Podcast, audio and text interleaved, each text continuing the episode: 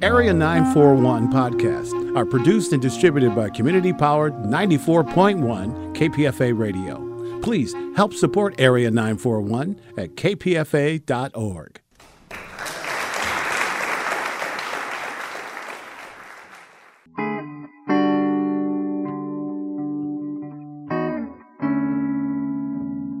This is the Arts 941 Radio Wolinsky podcast. I'm Richard Wolinsky, and we're talking about books, about theater, about film, about television, and from time to time, even about KPFA, Pacifica Radio.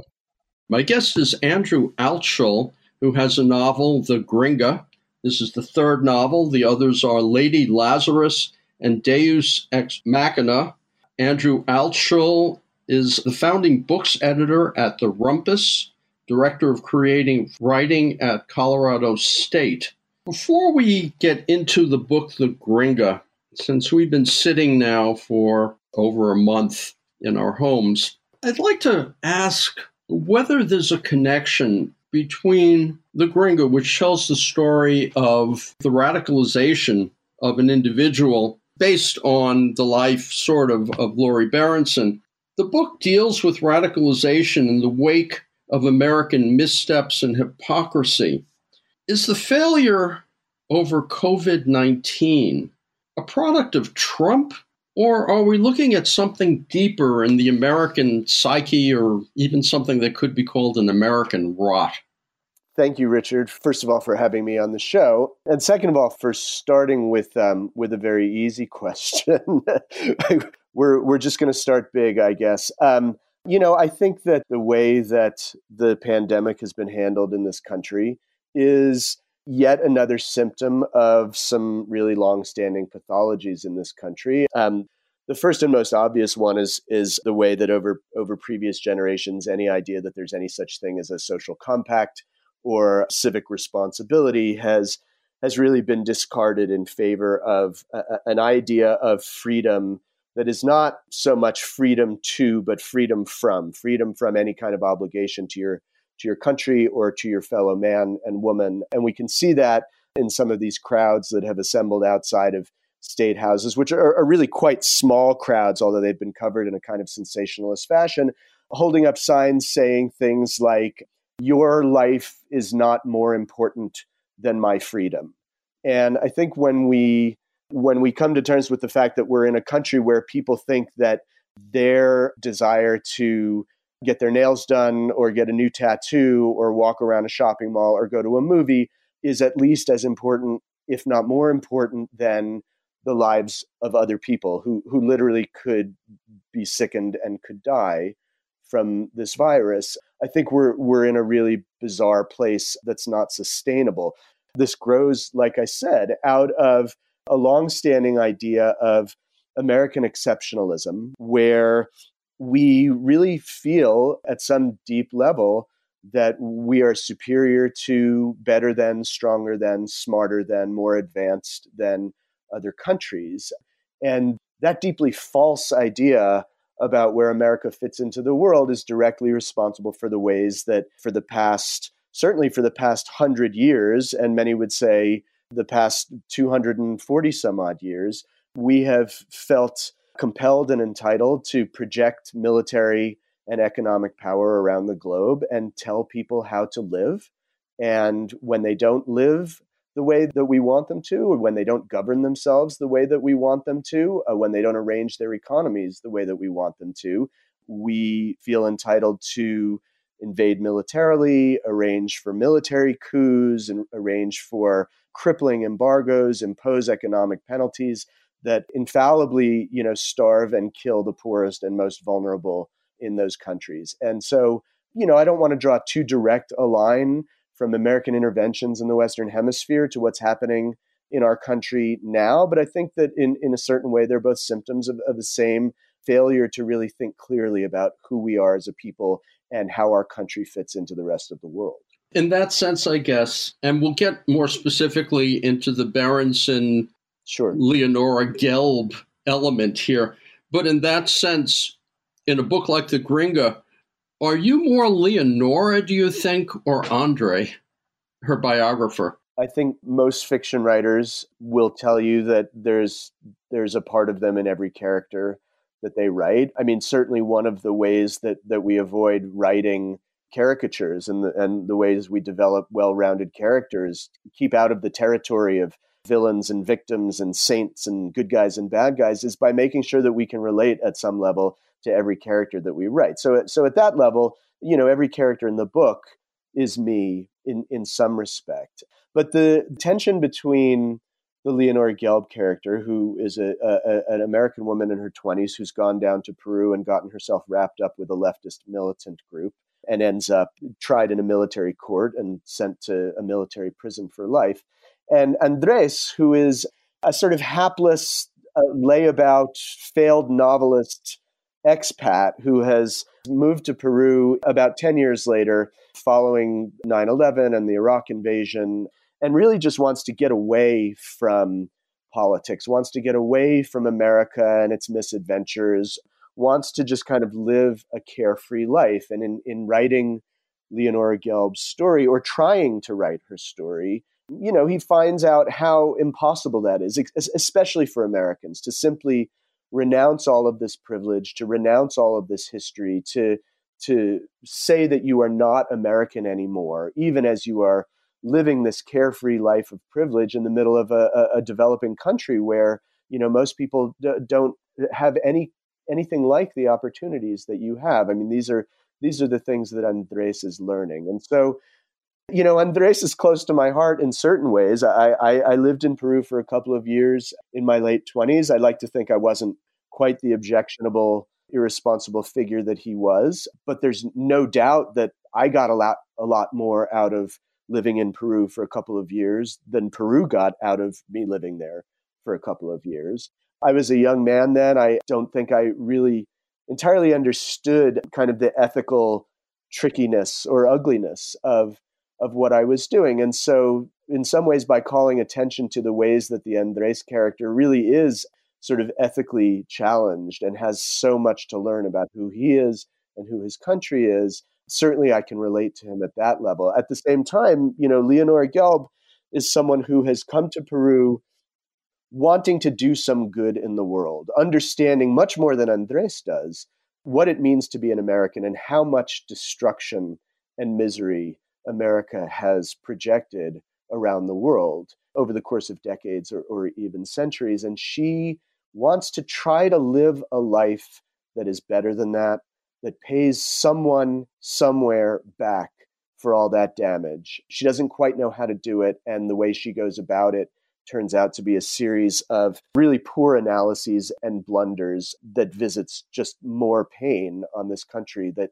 she'd wanted to to help and this country that she claimed to love. And for me, one of the things that I was working out while I was thinking my way through this character is my own political leanings, my own political commitments, the ways that I would enthusiastically claim to be someone who has leftist sympathies, whose whose political views are, are pretty far to the left of mainstream American political views. And yet, you know, I've never really done anything that has put my safety or my welfare at risk in the name of those beliefs. And here was somebody who did. And it worked out very, very badly. But at the same time, I wanted to try to understand, you know, what could make someone go from the level of, you know, leftist thought and and having certain political beliefs to really going all in and and standing by them, even if it brought unhappiness or damage to her own life. So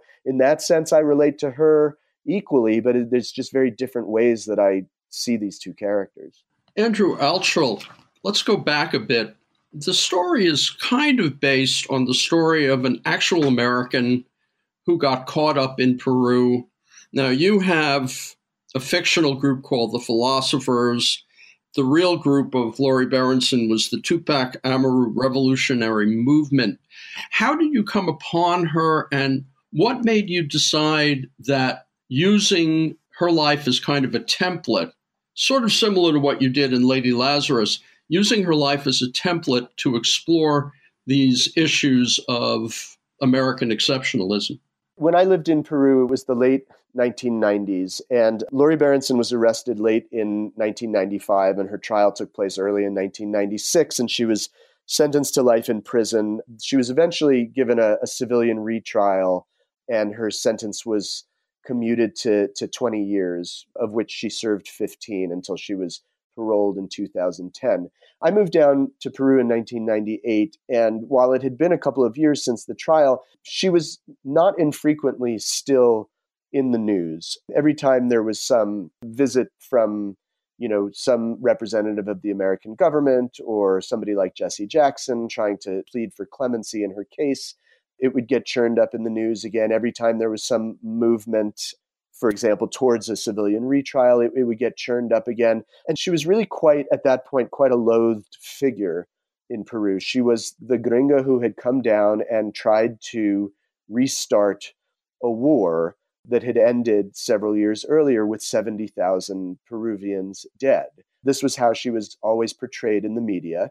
And the truth of the matter is that she didn't do herself any favors by how she carried herself. She was presented to the media before her trial. And, you know, I think the expectation would be that she would say something about having made mistakes or gotten caught up with the wrong people or having not really understood what was going on around her. But instead, she appeared on national television, red in the face, shaking, her fists balled, screaming about the misdeeds of the Peruvian government, every one of which was fairly accurate, I should say. But it was an epic PR failure, if nothing else. And it really sort of sealed her fate with the general public. And so whenever she would come back into the news, that clip would be played over and over again of this red faced American woman screaming at Peru about what a terrible country Peruvians lived in. I think that before I moved there, I had probably heard her name, probably knew some basic outlines of the case. But what really fascinated and fixated and, and kind of appalled me was to see the reactions of the people around me every time she was brought back into the news. Almost without exception, no matter what your politics were, no matter what your socioeconomic background was, Peruvians loathed her so I, at some point, wanted to really understand kind of what that reaction was and what its historical context was. And I sort of started reading around about her story a little bit more and reading about the, the background of the MRTA, the Tupac Amaru movement, and also the Shining Path, which was, you know, a much larger and more destructive movement that was that was responsible for about 50% of those 70,000 deaths in the 80s and early 90s. So this story kind of stayed with me in the back of my mind for many years. Every time something came into the news, I would get interested in it again. By this point, I was living back in the US, but of course, I was aware of when her sentence from the military court was vacated and she was retried in civilian court. I was aware of when her sentence had changed. And I just couldn't quite shake this story. I happened to be in Peru in 2010, shortly before she was released from prison. And of course, you know, granting her parole occasioned a whole other outpouring of, of fury in the media and death threats against her lawyers and against her, and I think even against the, the judge that approved the parole. There was a real circus around it. The attorney general of the country stepped in claimed to have found procedural abnormalities and called off the parole, but then the parole was put back on a few weeks later. And so at that point, I had just finished writing my second novel, Deus Ex Machina. And I was in that phase of trying to decide what my next project would be. And watching this footage and seeing how things progressed with her parole and her release, it just kind of clicked. I, I mean, I realized that in the back of my head, I'd been thinking about this all along as a story that I would try to write one day, and the stars aligned. So I got started. But you know that's already nine years ago at this point. It took me eight years to write the novel because it was such a complicated project and then of course you know another year to get it out into the public and it was just released in early march of this year. You made this choice to have the biographer's story work as counterpoint to her story sort of similar to lady lazarus. What prompted going back to that almost citizen kane like idea. And I should say, though, though probably many people who've read both books won't believe me, but I didn't even realize the sort of structural similarities between the Gringa and Lady Lazarus until until very very late in the process. And then I kind of my eyebrows raised. I was like, wow, these books have a certain have, have something in common. But what really happened in this case, I was fascinated with this figure of Leonora Gelb, who is, you know, inspired very loosely by by the, the basic outlines of the Lori Berenson affair. But as soon as I started writing it, it became absolutely clear to me that there were ethical and artistic pitfalls around writing this story that were unlike anything that I'd ever encountered with any material that I had taken on before. What do you mean by that? So, this is a story that takes place in a foreign country. It takes place in, in a country whose political system and whose socioeconomic realities are vastly different from most Americans, certainly from my own. I'm a privileged white male writer who was lucky enough to be able to spend two relatively carefree years in Peru. Does that qualify me to tell a story of national trauma like the one that Berenson kind of stumbled her way into? Absolutely not. Add to that that I'm writing across gender, I'm writing across culture, I'm writing across a language barrier. And and what that added up to was a real sort of crisis for me in terms of thinking about my own rights to this material, about all of the many, many ways that I could do it badly, that I could be one way or another purporting to, to speak for the people who, who really suffered from these events, to tell a story that other people have much more at stake in than I do. And I should add, you know, this was, you know, in the early days of writing this story, six, seven, eight years ago. This was long before something like the American Dirt debacle. This was before I think many of us had ever really sort of heard uh, this term of cultural appropriation. And I certainly didn't have that terminology in my head. But that's what I was up against. I understood at a kind of gut artistic level that I had to find a way to write this material that was responsible, that was ethical, and that really took seriously the experiences of the people who suffered and died in this conflict, rather than to center it as so much American writing is centered around the inner life or the emotional journey of a privileged American. Now, that raised a conundrum almost immediately because the figure that I was most interested in and felt like I wanted to write the novel about was precisely that privileged American. And so it took me many, many years to figure out how to write a story that took other people's experiences at least as seriously as it took hers. And so the Andres character arose because I had made several trips back to Peru in the 2010s I had gone down four or five times, partly to familiarize myself with Lima because I had never lived in Lima. I didn't know the city very well, but that's where the majority of the novel takes place, but also to talk to as many people as I could. People, you know, from all walks of life who'd had, you know, very, very varied experiences during the war, student activists, people who had been in one way or another associated with militant groups, people who had been in the army, journalists, lawyers, sort of everyday people who had lost family members or had family members disappeared. One of my main sources down there is a, a journalist named Stephanie Boyd, a, a Canadian journalist who's lived in Peru since the early 90s, and she introduced me to a lot of the people who I interviewed. And one day I was I was just having a, a drink or dinner with her, and, and I was really discouraged. I, I just was not able to figure out how to write this novel in a way that I would feel comfortable with. And she said, Well, what's happening? You've been working on this for years. And I said, uh, You know, I'm not sure I can write it.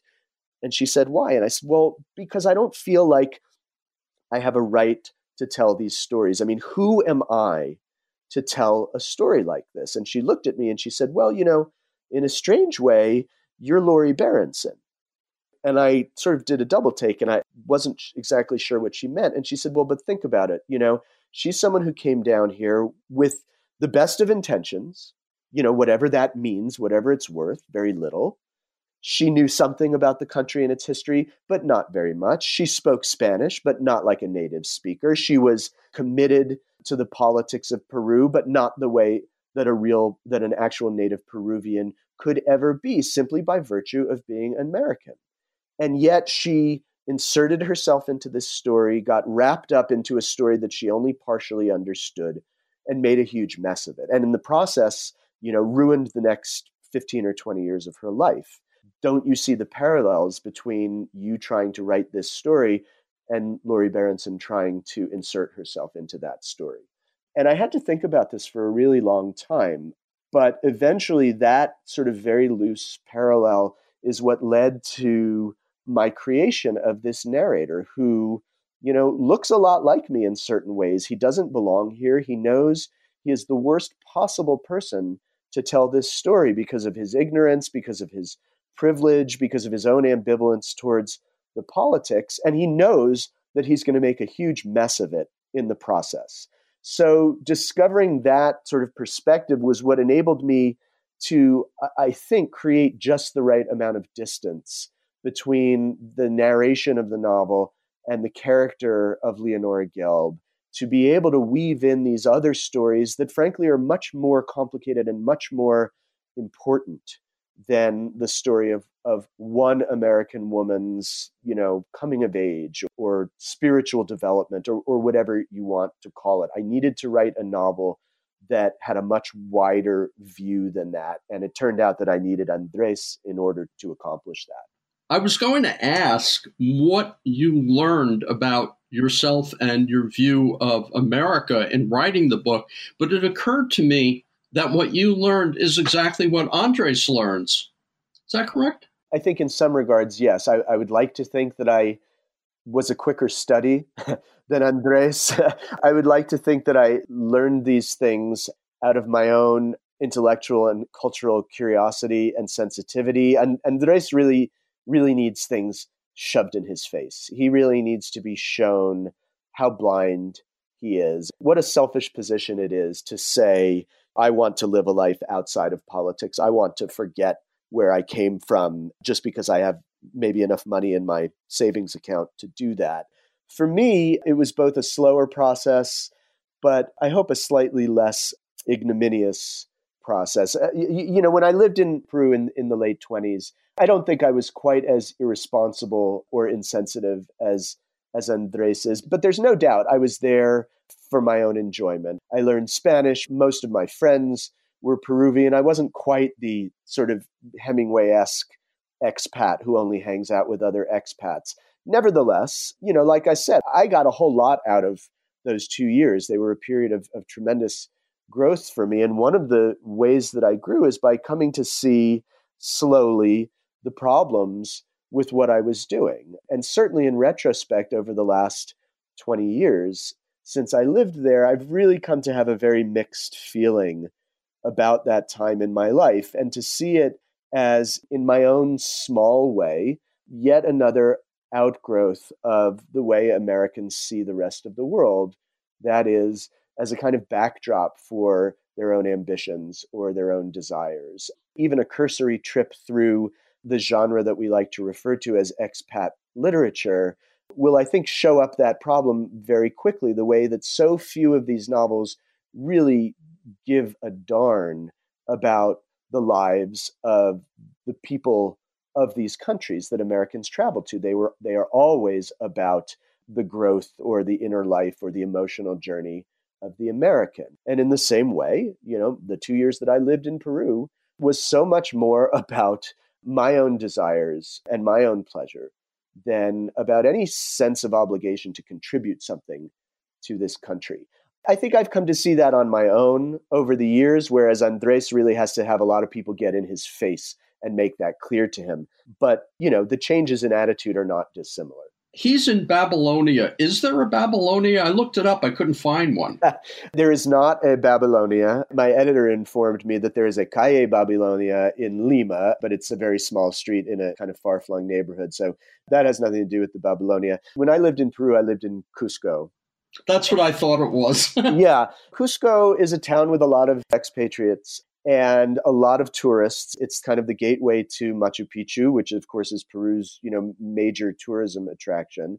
And it's a party town. If you are living there, it is not hard to find a good time whenever you want. And so jokingly, a lot of the locals and a lot of the expats refer to Cusco, you know, just just among themselves as Babylonia.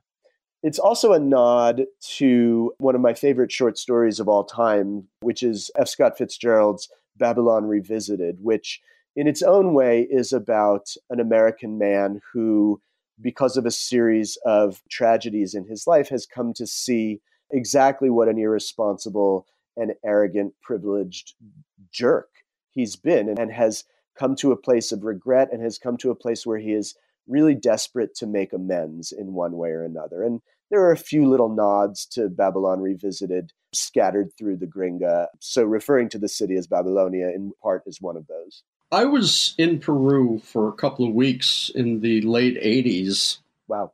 Tough time to be there. We flew into Lima and had to go directly to the hotel because it was martial law outside. Right. Uh, got to see you know, after eating a wonderful dinner in Miraflores, we took buses down to the Nazca lines. Yep. And then you see the difference between Lima and Miraflores and the poverty. And later on went up to Puno where our bus got hit by rocks on the way out. Right. And then Cusco, which was, you're right, it's completely different. Yep. Felt very safe, that whole area. Cusco somehow, I mean, I don't, I don't want to minimize it because the dirty war, the, the armed conflict that the government fought against the Shining Path from 1980 to 1992 affected people all over the country, including in the state of Cusco. And of course, there are, you know, thousands of families in Cusco who lost people in that conflict on both sides of the conflict. The city itself, as I understand it, managed to stay pretty calm throughout most of the conflict. Certainly, what happened in Lima, especially in the last two years 1990, 91, 92, where you had kidnappings and assassinations in broad daylight, you had car bombs, one infamous car bomb in Miraflores itself. They had been trying to leave a, a van packed with explosives outside of a bank, but the engine stalled outside of an apartment building and it blew off the facade of the building and killed 25 residents. That stuff, as I understand it, didn't happen so much in Cusco. But because Cusco is a much poorer city and its region is, is a much poorer region than Lima, of course, the people of that part of the country were, were much more vulnerable to what was happening. And the majority of the war years were fought in the provinces, largely the Ayacucho province, but parts of the Cusco province and other central parts of the country. We couldn't say that it was unscathed, but the city itself, luckily, didn't bear the worst brunt of it. Did you feel constrained at all by the fact that you were following Berenson's life? Because I know that, you know, sometimes you want to take an outline a little bit beyond where it was going to go. And in this case, you sort of needed to stay within a certain track. There were variations, but you needed to stay within that track. Did you find that constraining at all? I found it constraining at times and, and liberating at times as well. And figuring out exactly how to do that dance with the actual history you know it was it was an ongoing process i mean sometimes it was it was quite an enjoyable one at, a, at an intellectual or an artistic level but you know really what makes it work or made it possible for me to write the book is that really there's so little known about what happened to Lori Berenson. And, and I don't know or claim to know anything more than anyone who makes a reasonably diligent search of the press than anyone else could know. I don't have any you know inside information about who she is or what she was thinking at any given time and it really felt important to me that i make this my own story that i take those those very very faint outlines of her story and fill them in in a way that was true to the characters and the themes that I was investigating. What I mean by that is Lori Berenson was in Peru for about a year before she was arrested. When she was arrested, she was accused of being part of a group that was plotting to invade the Peruvian Congress and take legislators hostage. You know, the government claimed to have found, you know, a large weapons cache, stolen security uniforms for Capitol security, blueprints of the congressional building. And in her trial, she was really portrayed as this almost like a comic villain, this gringa terrorist mastermind. Whereas, you know, she was renting a house in a suburb in which a dozen or so members of the MRTA were living. There were mixed reports about whether she herself was living there at the time of her arrest, but she certainly had lived there at some point, and she was one of the two signatories on the lease. Berenson's story was always I had no idea who the people in my house were.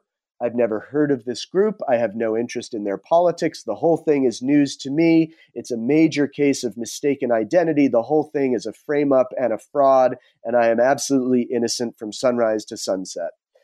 And both of those stories seem so utterly preposterous to me. Obviously, the reality lies somewhere in between. And the key to understanding that reality would be to have some understanding of what that year was like that she was renting this house and living with the members of this militant group. But of course, she's never talked about that. I've never found a single interview where anyone has even asked her about that. Has she completely disappeared from the scene? Because when I went to Wikipedia, it said she comes back in 2015. End of story. Right. You know, the years that she was in prison, she had done a couple of interviews with Amy Goodman of Democracy Now! And I, I think she has done at least one interview with her again since returning five years ago. But as far as I know, she has laid quite low, and I can hardly blame her. If one could hardly blame her for never wanting to be in the public eye again for the rest of her life. She has a young son who I think at this point is probably, I want to say 15 or 16, who she is raising.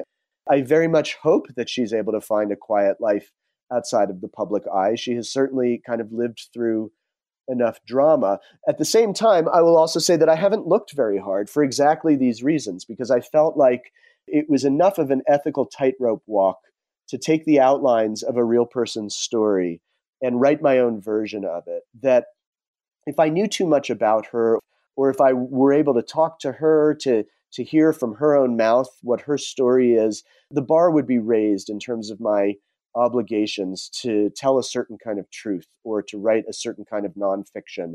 And I didn't want to put myself or the novel in that kind of box. So there may be more information about her whereabouts since 2015, but I, I just haven't looked into it. Tying this back to Lady Lazarus, some of the same issues would have applied then as well about Kurt Cobain. Well, yes and no. I mean, Lady Lazarus, which purports to be the biography of a young woman whose biography, or her birth certificate anyway, looks a lot like Frances Bean Cobain. Her her father and mother were both sort of colossally famous punk and pop rock stars. Her father committed suicide when she was quite young, and and in, in Lady Lazarus, she grows up to be a confessional poet and quite famous in her own right, with all the attendant drama that that entails. A, a, couple of things sort of set these two books apart. First of all, Lady Lazarus is quite unabashedly satirical. It takes characters who may look a little bit like characters in, in real life and it blows them up. It makes them so much larger than life. It goes so far over the top in the ways that it pokes fun at celebrity culture and rock stars and confessional poets and our cultural obsession with celebrity suicides that that book in some ways is on safe ground at saying nobody in their right mind could try to read this as some kind of biography or nonfiction. There were things, sort of smaller nuances that the two books had in common, one of which was very, very long conversations with lawyers that I had to have in both cases before we could go ahead with publication to make sure that I wasn't using any kind of privileged biographical information that could entitle quite reasonably anyone to think that I had invaded their privacy or had published personal information about them without their permission. But in a larger artistic sense, I think the novels are, are quite different. I mean, Lady Lazarus does not want to make any serious claims about American politics, except at the at the very general sort of cultural politics level. Whereas the Gringa is really aiming itself quite squarely at certain tendencies of American thought and American politics that we discussed earlier, Richard, and really wants to take those things head on and see what it finds. Andrew Altschul, let's talk a little about your biography. I went online and there's very little. Where did you grow up and what brought you to be a writer? I ask myself the same questions fairly frequently. Uh, I grew up on the East Coast. I grew up in New Jersey in a fairly Tony suburb of New York that probably looks a lot like Cannondale, the suburb where Leonora Gelb grows up in the Gringa. I went to school on the East Coast at Brown University. But after graduating, I moved to the West Coast almost immediately, and I spent most of the next 25 years there, with the exception of those two years that I lived in Peru. I studied creative writing for graduate school at University of California, Irvine in the mid 90s and moved to the Bay Area in the early 2000s, where I had a Stegner Fellowship at Stanford for a couple of years. Stuck around there to teach at Stanford for the next, uh, I think, four years. And then I got my first tenure track teaching job at San Jose State, where I was also the director of the Center for Literary Arts for six years. And in 2015, I was offered a position at Colorado State. And so my wife and newborn child at the time, we moved out here in the summer of 2015 to Fort Collins. And that's where I'm talking to you from today. What prompted you to start writing Lady Lazarus? You'd written short stories before, I assume. Yeah, I, I mean, I've kind of always written, you know, I'm not one of these people who has a story to tell about the day I decided to become a writer. You know, I wrote silly stories in in grade school. My first real achievement as a writer was I won my town public library's story contest for fourth graders um, when I was 10 or 11 years old or something like that. But I didn't study creative writing in undergrad. I didn't, I, I wasn't even an English major. I was a psychology major, but I was still writing kind of in my spare time at night. It was the kind of thing that the people who knew me knew about me was that I wrote. And when I moved out to California, I lived in San Diego at first, and I I just did a series of kind of silly, odd jobs, office temp, or you know, proofreading classified ads for a weekly newspaper for a couple of years just to make rent because I had sort of decided I, I want to see if there's something to this writing thing. I want to put it more centrally in my life for a little while. And so I wrote many stories over those few years. And eventually I showed them to somebody, I can't even remember who, who said to me, Well, have you thought about going to graduate school? And I said, Graduate school for what? Because I didn't know that there was such a thing as an MFA degree in creative writing. This was the early 90s. You know, when you when you wanted information about things, you couldn't Google it. You know, you had to go to the library and do old-fashioned research.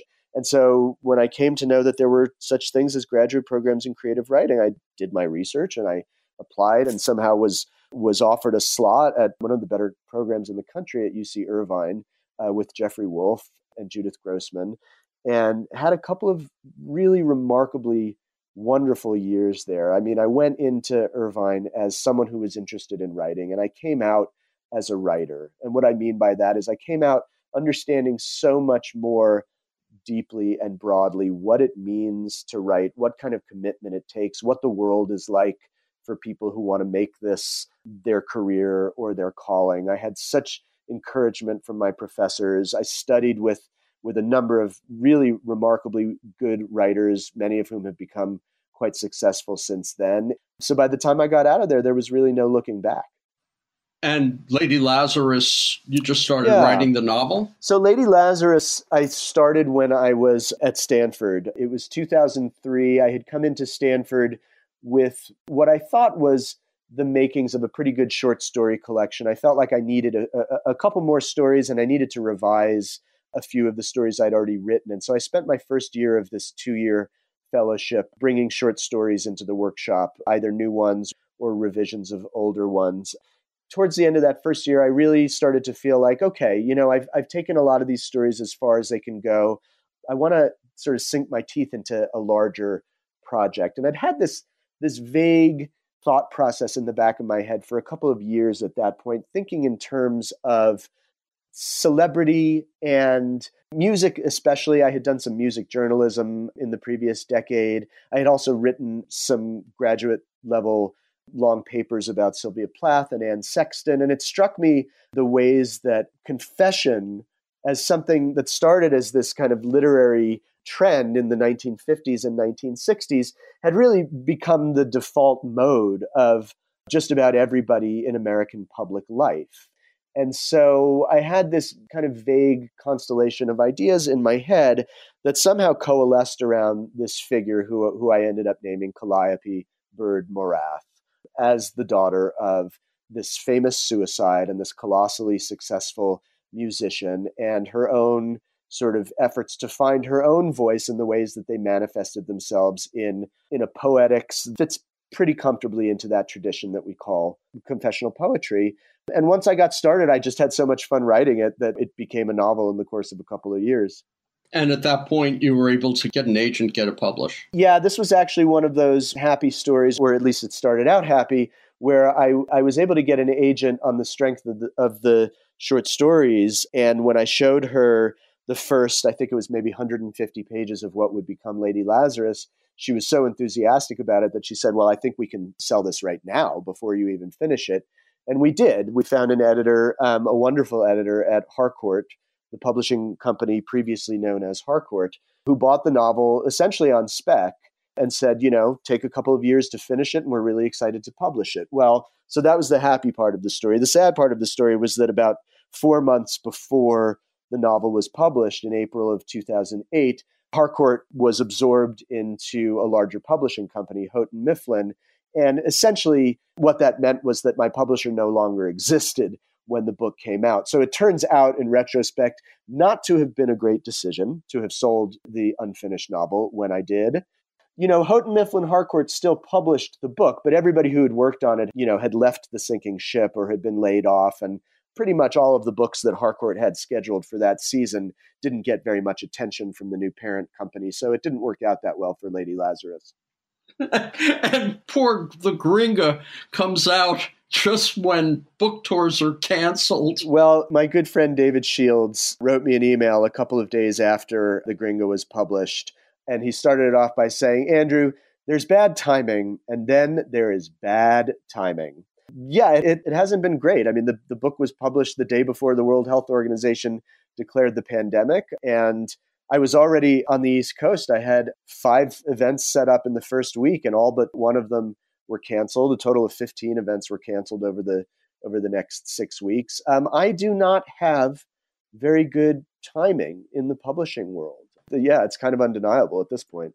What happened with Deus Ex Machina? Was that okay? At least? That was less dramatic. So Deus Ex Machina was published in 2011 by Counterpoint, which is a, a wonderful small press out of Berkeley, actually. There were no global pandemics at the time. Counterpoint didn't cease to exist a month before uh, Deus Ex Machina was published. I did lose my editor, who who left for another publishing house sometime during the process. I lost my publicist. These are more kind of garden variety problems that every, every writer in the world breaks out their tiny little violin to to um, to gripe about things like that. But that was that was a much more normal publishing process, certainly. Have you ever heard of a book called A Likely Story by Donald Westlake? I have heard of it. I don't. I haven't read it. I don't know much about it, but the title's familiar. Yeah, yeah, you should read it. Okay, trust me on that. okay. Has um has Hollywood come a calling, or is that not happening? I think they may have, but they have the wrong phone number, so I'm not getting the messages.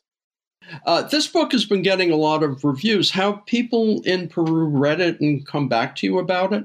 Well, I don't know about any media coverage in Peru. At the moment, there's not a Spanish translation, though I hope, passionately hope that there will be at some point. I've had a number of my my friends and associates in Peru read the book, partly because, like I said earlier, you know, I felt very, very insecure about my my mastery of the history or even of the Spanish language. I, I you know, I speak pretty strong Spanish, but not Peruvian, and to be writing passages in Peruvian dialect or slang, you know, I felt like I needed eyes on it to look at the the Spanish, to look at the history, but also just to look at the sensibilities. And I sent it to a couple of friends in Peru, Peruvian friends, and and and also some Northerners. And I said, look, you know, I don't want to know how good it is. If you think it's good, that's great. But but I want you to call me out on everything. I want you to tell me every place where I've written BS. I've, I want you to tell me every place where there is no way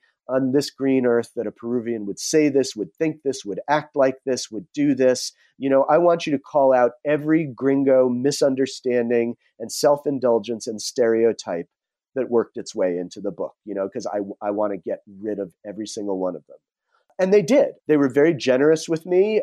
I think I was pleased at how infrequently they found me to have crossed some kind of line but they found me to have crossed lines, and I was incredibly grateful to them for pointing those things out to me at the level of dialogue, at the level of Spanish vocabulary, at the level of of uh, my understanding of the history. And those people, for me, they're the heroes of the book because they made it a much, much better book. Small places where you got it wrong and they just corrected you on the timing, things like that? They corrected me on the timing, they corrected me on the on the motivations, they corrected me on the context. I mean, one of the really interesting things that I learned through this process, through interviewing all these people, is that the nature of of a war story is that no two people tell the story the same way, right? So in Peru, neighbors will disagree heatedly about what one would think would be the most unobjectionable facts a date, a statistic, a body count, whatever it might be.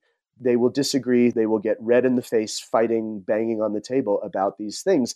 And for a while, that really had me in handcuffs trying to figure out well how do i write a story that feels accurate to the history when people are telling me wildly different histories and finally another friend of mine a man named camilo leon who had been a student activist in the late 90s and was telling me about that experience i was i was lamenting to him this inability to get a, a really kind of stable grasp on some of the history. And and that's exactly what he said to me. He said well that's because nobody agrees on the history andrew. And if you try to write a novel where the history is kind of made concrete in some kind of way that claims an authority over this fact versus that fact, this statistic versus that statistic, then that's going to be the bogus narrative. The only authentic narrative here is going to be one that absolutely cops to the impossibility of telling the story in an authoritative way. And so that's another reason that the Andres character comes along because he runs into exactly that difficulty of telling any kind of authoritative history about the war because there's no such thing. Andrew Altschul, what are you working on now? I am working on trying to master all of the various online platforms on which writers nowadays have to do their events. I think I've done events on Zoom, on Crowdcast, on Facebook Live, on YouTube Live, now on Zencastr with you, Richard. It's kind of been a full time job just trying to sort of tread water with a book that's coming out in an environment like this where I can't hit the road to go to bookstores, where I can't speak directly to readers, where a lot of the press that might have been springing up around it is has gotten diverted into stories about COVID-19. I do have, you know, short stories that I've been tinkering with. I've been taking notes for what may end up being a, what I'm thinking of as a, a cycle of novellas about expatriates, American expatriates, and the ways that they, you know, just really bungle things up in other parts of the world and the ways that they really get a lot of things wrong about the rest of the world. So one of these days, I'm going to get back to being a really dedicated writer and pick up on one of those projects. But right now, most of my energy has gone into the Gringa. I'm just reading Chris Hedges talking about how what we're looking now is the complete decline and fall of the United States. He quotes George Packer. I'm sure you've read that article too. Is it that bad? Are we just Roman Empire at the very end and the big collapse? Oh, Richard, you started off with a big question that I was unqualified to answer, and we're going to wrap up with one. I'm someone with pretty strong political opinions, and I spend probably way too much time thinking about questions like this, which is not to say I think I have a very good answer. In more optimistic days, I want to think that one of the things this epidemic will do is force Americans to come face to face with some of the real pathologies in our politics and in our culture, and perhaps occasion a kind of national rethinking of what we want our country to stand for and whom we want it to stand for and, and how we want it to function. I don't know that I that I can feel any great optimism that that will happen, but that's really the thing that I'm that I'm hoping for because this epidemic has really exposed so much of the rot in this country, political and economic and social and cultural. And if we don't take this as a cue to start thinking about better ways of being, then yes, I think it's possible that we're in a kind of Roman Empire kind of situation. It'll take a while, but I don't know that my son's going to grow up in a United States that looks anything like the one I grew up in. That's the best answer I've got for you. I wish I had something brighter or happier to say, but I really just don't know. You've been listening to an interview with Andrew Altschul, whose novel is titled The Gringa. Feedback on this and other Radio Wolinsky podcasts is appreciated. You can write to bookwaves at hotmail.com. You can listen to other interviews either as Radio Wolinsky podcasts or in the archives pages of bookwaves.com. Until next time, I'm Richard Wolinsky on the Arts 941 Radio Wolinsky podcast.